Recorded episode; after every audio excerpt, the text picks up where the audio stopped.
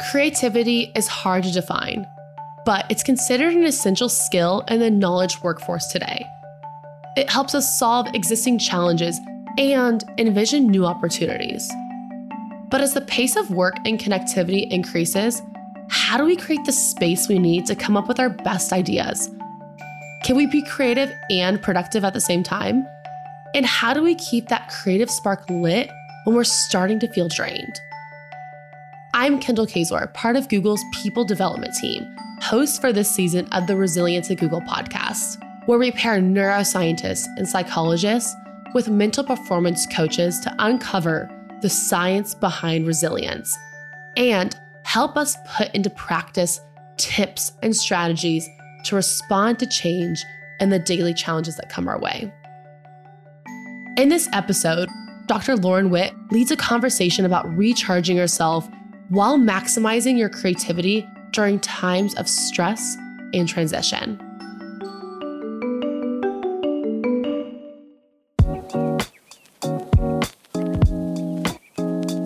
Lauren spoke with Rahaf Harfoush, a digital anthropologist, researcher, and professor at Sciences Po in Paris. She's the best selling author of the book Hustle and Float Reclaim Your Creativity and Thrive in a World Obsessed with Work. We are so obsessed with that 25% of visible performance because we define productivity systems as continuous visible output. There's actually all these invisible steps that we never account for, which is why when you ask people, where do you get your best ideas? Nobody ever says, oh, after I was in front of my screen for 16 hours. Alongside Rahaf was Mustafa Sarkar, a professor of sport and performance psychology at Nottingham Trent University in the UK who focuses on wellness and resilience among high performers. We think we need to rest and recover when we are 5% battery, but we'd probably start charging our phone when it's about 30%. So, why is it the case that we do that with our phones, but we don't do that as humans?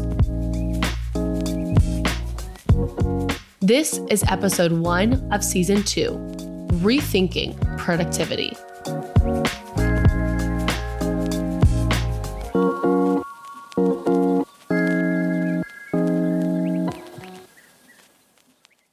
Rahaf, the interesting thing that I always love to start with is what is it that we do?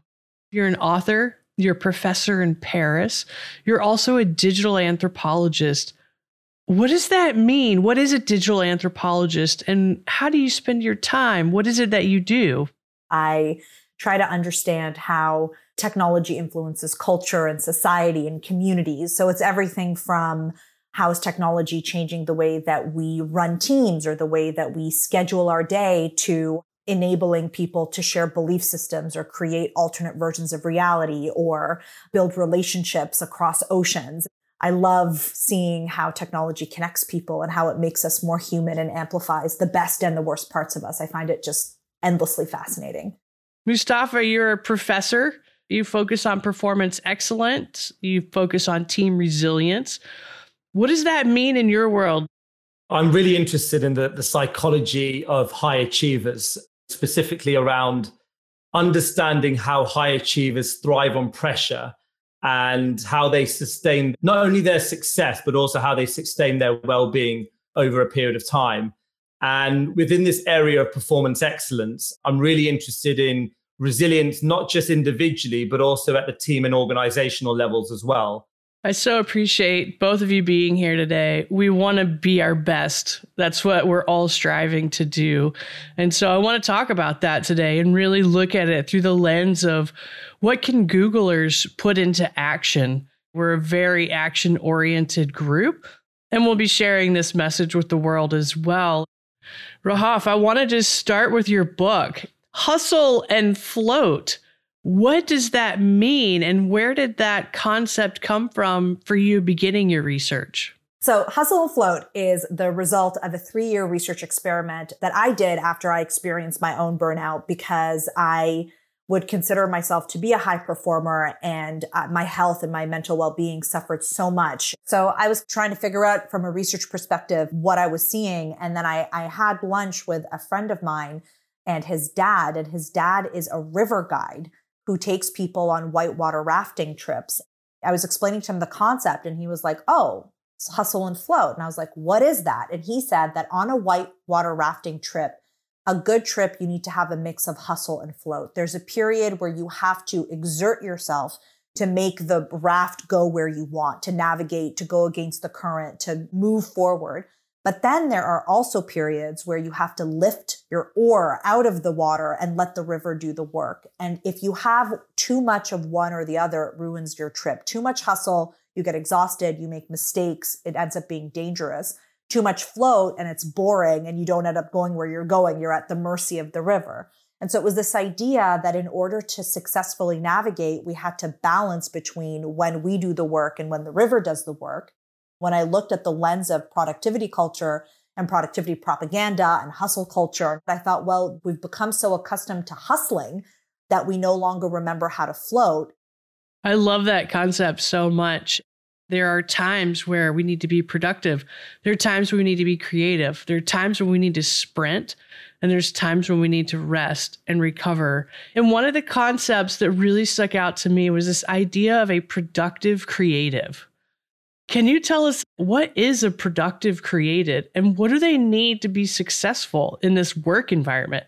Many people today that are what I call productive creatives, what most people would call knowledge workers, they are economically reliant on their abilities to be creative, which is not drawing or singing. It's problem solving, collaborating, researching, organizing, managing, leading, anything that uses your cognitive mental abilities to solve problems or do something different depends on your creativity.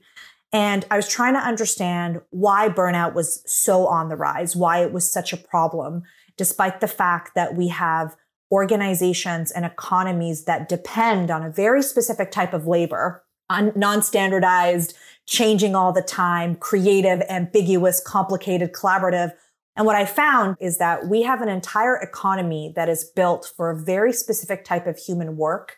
But the systems that we have in place to measure their performance and to help them accomplish that work is based on outdated legacy systems that actually hurts them more than helps them productive creatives who are people that need to use their creativity for their jobs are actually being placed in corporate systems, in cultural systems of performance that are undermining the resources, the energy that they need to constantly replenish in pursuit of this like constant hustle. Understanding that we play a pivotal role in the knowledge economy and yet we are at the mercy of assumptions made about work that were put into place like 150 years ago and that are now actively working against us is the first step in like liberating ourselves from this very oppressive heavy history of work it's fascinating, right? Because we have all of these historical things in play in us that sort of drive and impact our behavior, whether it's environmental or individual. And Personally, I'm curious about this word creative because a lot of people they want to be innovative, they want to be influential, they want to be productive, but it's a harder terminology to get comfortable with. As you've gone into your research, how is the corporate world responding to this word creative? What I'm seeing is that a lot of people have different ideas to what that word means for them. But innovation is essentially the marriage of productivity and creativity, right? It is to create something that generates some sort of economic benefit. And so when companies say they want to be innovative, well, you can't actually be innovative without being creative. There were studies um, that I mentioned in my book where CEOs and leaders of organizations ranked creativity as like the most important thing. And so now you're starting to see all these books being written about creative leadership. And our society in general is just obsessed with creatives. I mean, I talk about it in Hustle and Float about these like work heroes, you know, Beyonce, Steve Jobs. Like we have a long history of celebrating and putting creative people on pedestals, which is really fascinating because the average knowledge worker would actually not consider themselves to be a creative. And yet subconsciously we have all been sort of conditioned to look at being creative as an aspirational goal, especially if you are a productive creative that has managed to make a lot of money doing what you do. So often we need creativity to solve big problems and to navigate unusual situations. And so, like, that's a fundamental leadership capability that we all need. And Mustafa, when we talk about team resilience and we talk about managers and leaders and coaches, do you have any commentary around productive creatives and how that plays into team resilience? So I think managers and leaders play a really crucial role. We know that from a team resilience point of view, team learning is absolutely vital when it comes to resilience. The ability of teams to be able to collectively be on the same wavelength, but also be able to respond collectively as a group to challenging or difficult situations. So to, to be able to come up with creative solutions to problems are, are really, really important to be done at that at that group level. Teams need that space and time to be able to do that. And that's where I think managers and, and leaders play a really important role. That requires managers and leaders to be very intentional in terms of how they shape the environment but I think the other aspect of, of being creative, which I know Rahaf talks about, is also the time and the space to be able to do that. So I think for me, it's two aspects it's the opportunity in the space, but it's also the time that's needed to be able to have that creative influence as well and, and to be able to generate those creative ideas. And that's so true, right? We have to prioritize things and we have to like create space and time for them. And there's such a common misconception. We run into it consistently that if I prioritize well being or other creative things, it will come at the expense of productivity.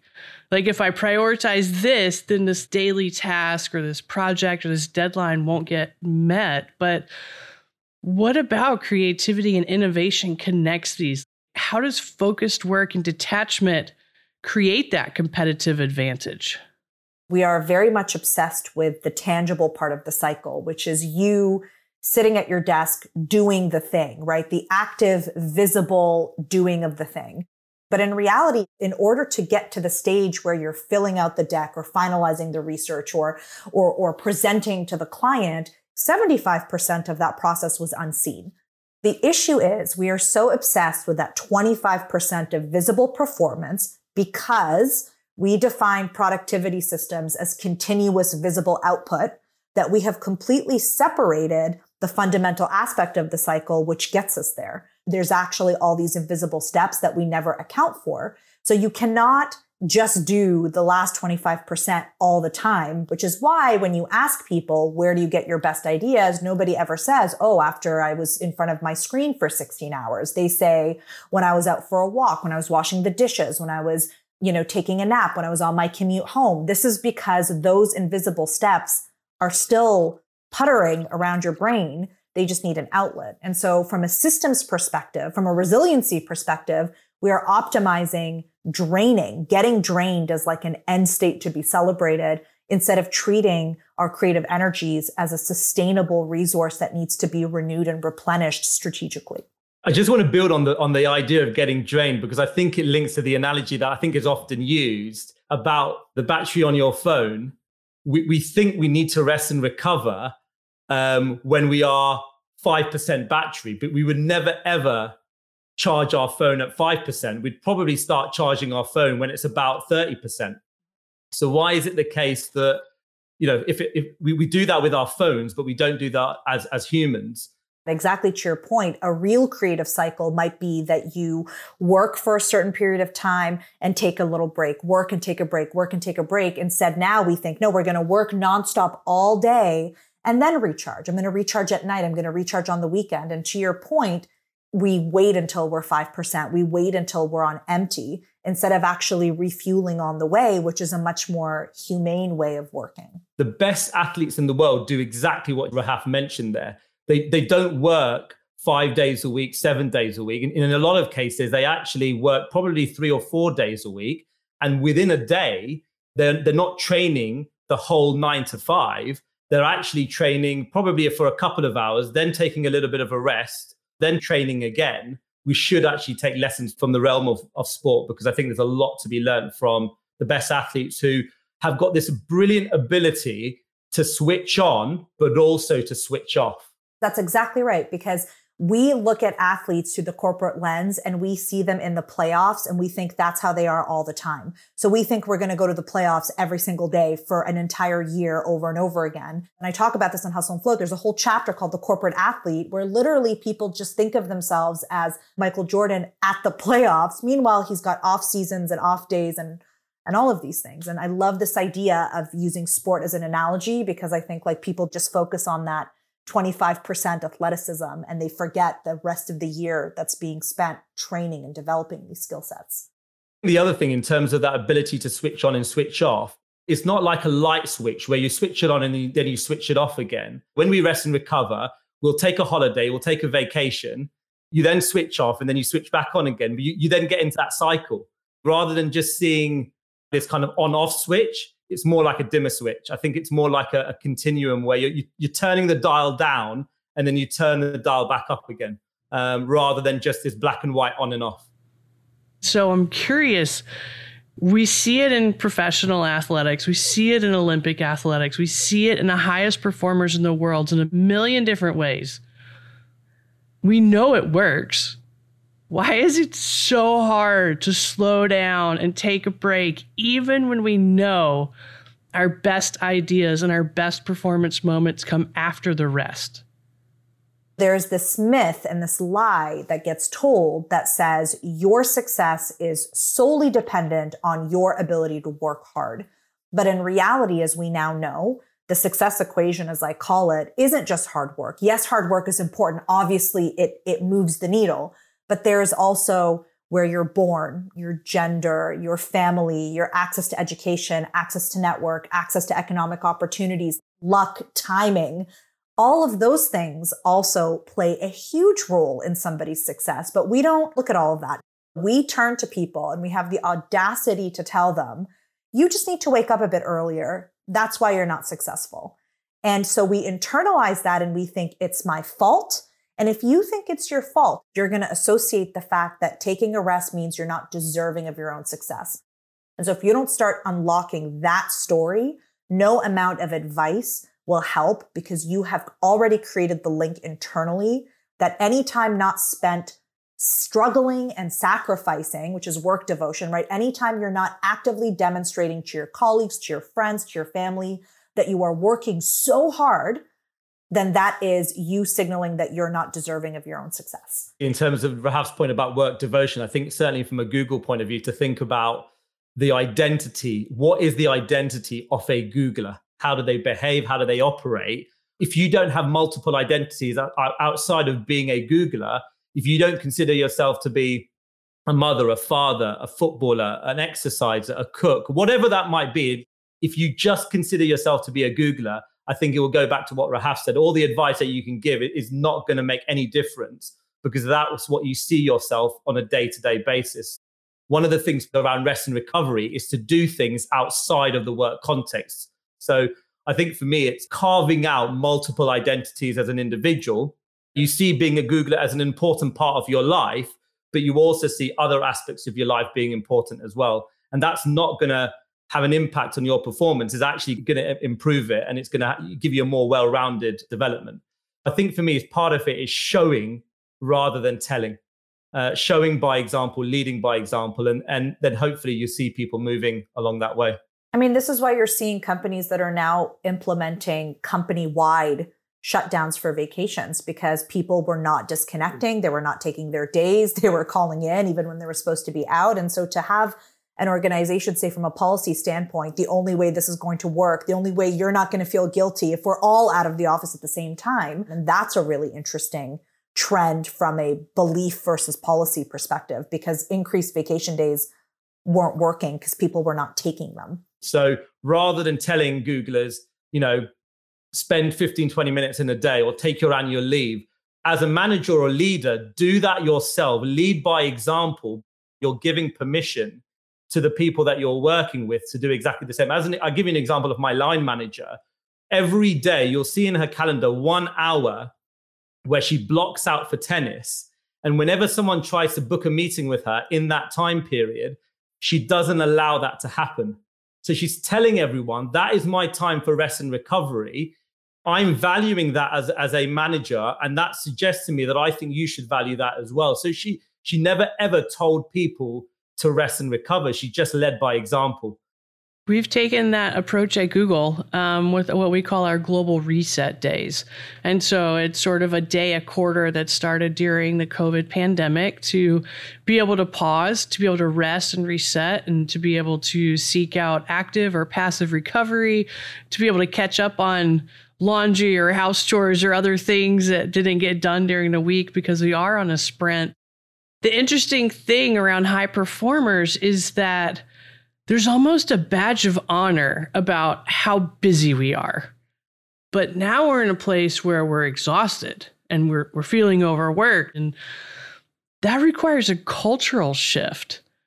How do we change a culture of belief systems different than an individual's belief system around this topic? If we go back to resilience, resilience is cultivated by design, not by default developing resilience is not going to happen automatically. It's something as a leader or manager that you actively and proactively need to kind of focus on. I think changing the environment, changing culture is a lot harder and will take a lot longer, but I think you'll get far more sustained change over time.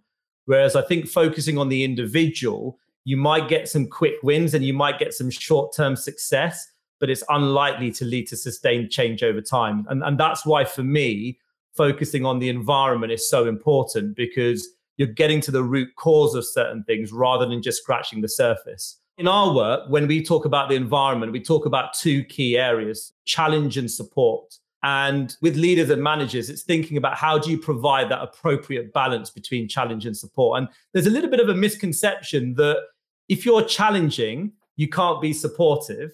And if you're supportive, you can't be challenging. But what we argue, actually, you can do challenge and support together, and that will have an impact on performance, but it will also have an impact on, on well-being and personal development. So I think this balance between challenge and support is really important in the environment. And then also, I know where, where Google have done a lot of work is around psychological safety, creating an environment where it is actually safe to speak up when you're seeing things which aren't particularly healthy uh, but also creating a platform where le- leaders and managers can hold up their hand and say, actually, I've made a mistake here or, or acknowledge some of their fallibilities.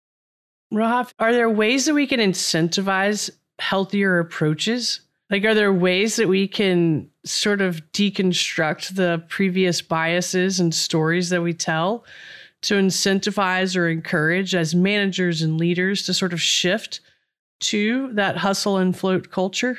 For me, I mean, look, Google is a data company. You are an experimenting company. So what I tell all my clients and and what you guys have already demonstrated in previous experiments is just experiment, test this hypothesis out, right? And so the instead of making big changes, I would say start doing these smaller experiments, get the data. What the science has shown us is people will perform better when they're not sleep deprived, when they're not burning out, when they're not overstressed, when they're not overextended. You will have better quality innovation, better strategic thinking, less mistakes, more out of the box thinking, like all of the things that all these companies are saying they need their workforce to have in order for them to be able to adapt to this like constantly changing environment are things that need people who aren't being depleted at a rate that they can't recover from.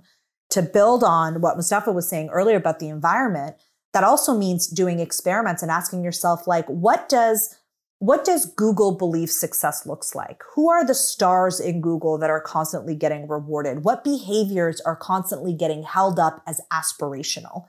What messages do our systems send? What do our performance measuring systems believe the ultimate definition of performance is? What I hear you talking about is how do we establish new norms using data to navigate this almost a reset position for for what's coming in the future are there keys to establishing those more effective team norms? And how should we be rethinking norms for the future based on the research that you've been doing? So um, this is actually a really great topic because over the last two years i spent a lot of time working with organizations rethinking you know digital culture team culture because so much of organizational culture is invisible. A lot of the old management practices were based on control, right? I see you work. I see you be productive. I see you in front of me at the office. And those are all very outdated markers of performance. It's stuff that's just kind of passed on from person to person through behaviors and signaling and unspoken things. Now we're starting to see the things that were invisible being programmed into the technological tools that we're using. So for example, like, do we have our camera ons? What is the rate of response? What's the expectations of chatter? What's the expectations of availability?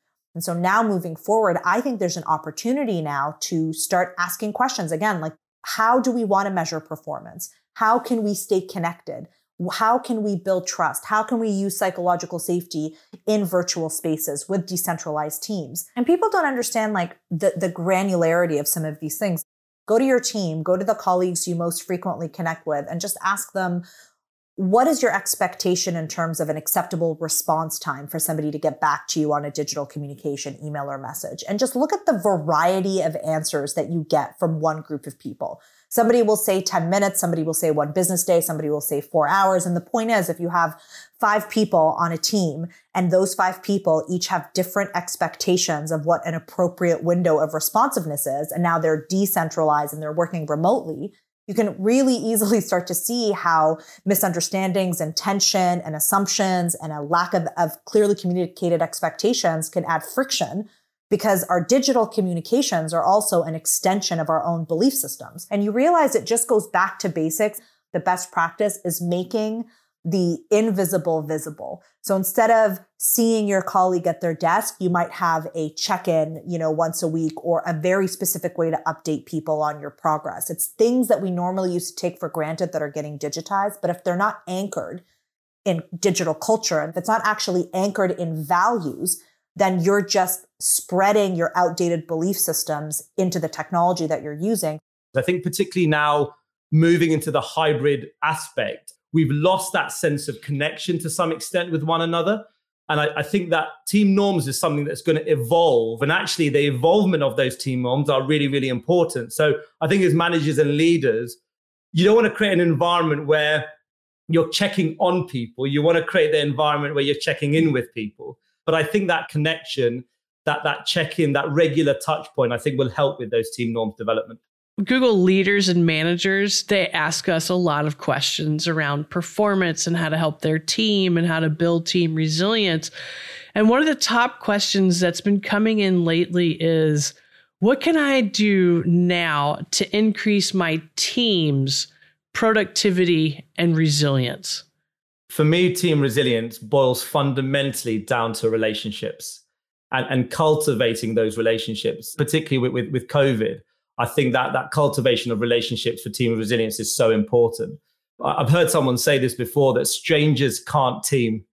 We're in an environment now where we don't actually know our team members. Yes, we'll know their names. We might know a little bit about their family. We might know a little bit about their hobbies, but fundamentally, it's understanding people as humans, how they operate what are their values and beliefs to ultimately help them to then better collectively respond to, to stress and pressure.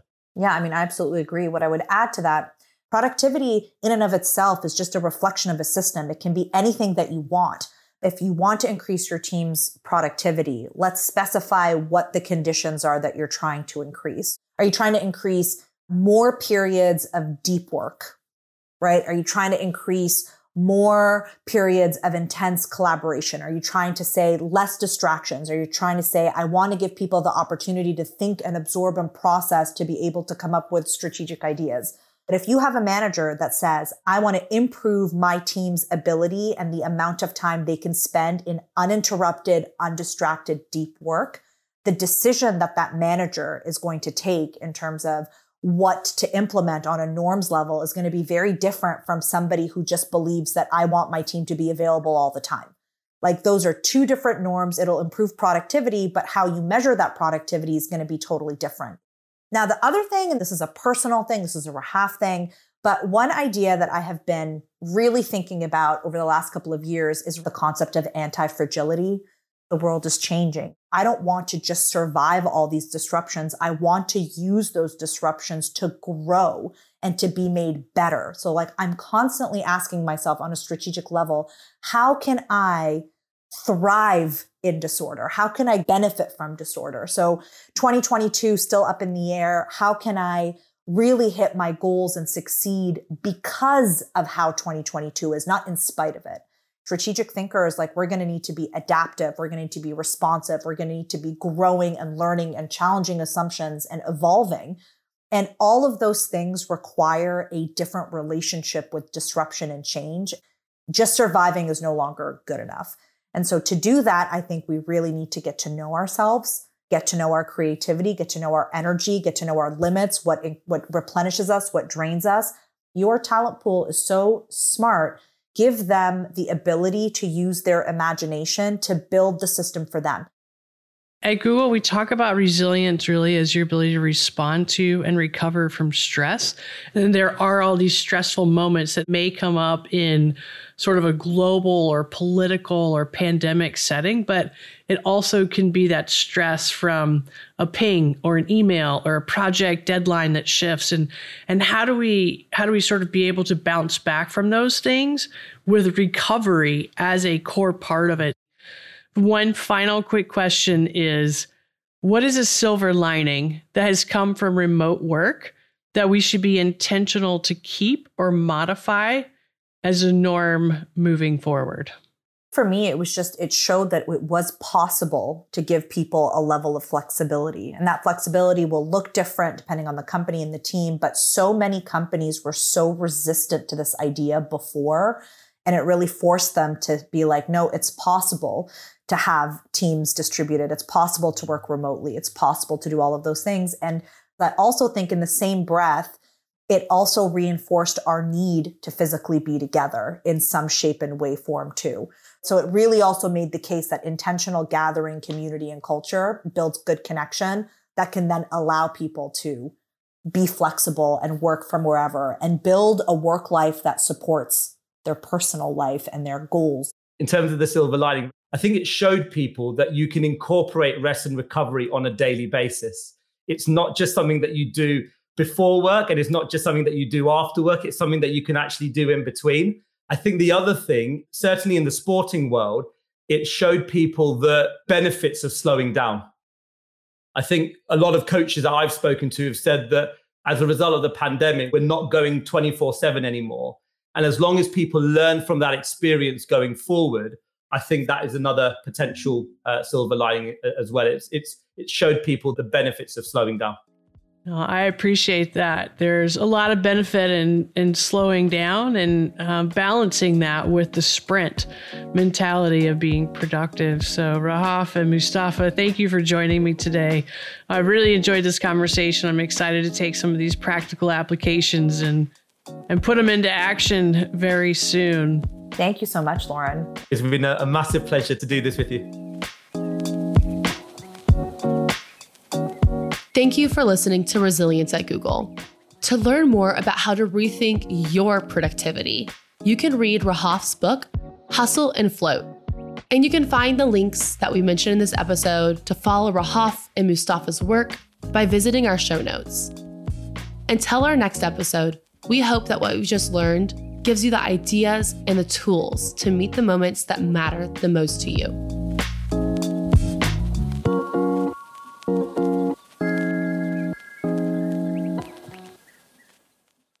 This has been a production by Google's People Development Team. A special thank you to our People Innovation Lab, or PILab, led by Iowa Shirako, for providing us with the data to inform this conversation. And we'd like to thank our partners over at Long Story Short Media executive producers Jessica Stewart and Bob Yule, producers Emily Russell and Josh Hall, and editor Andy Strassel for producing this podcast recorded remotely on Google Meet. If you are interested in other conversations hosted by Google, check out our Talks at Google podcast, where great minds meet. Talks at Google brings the world's most influential thinkers, creators, makers, and doers all to one place and can be found wherever you find your favorite shows.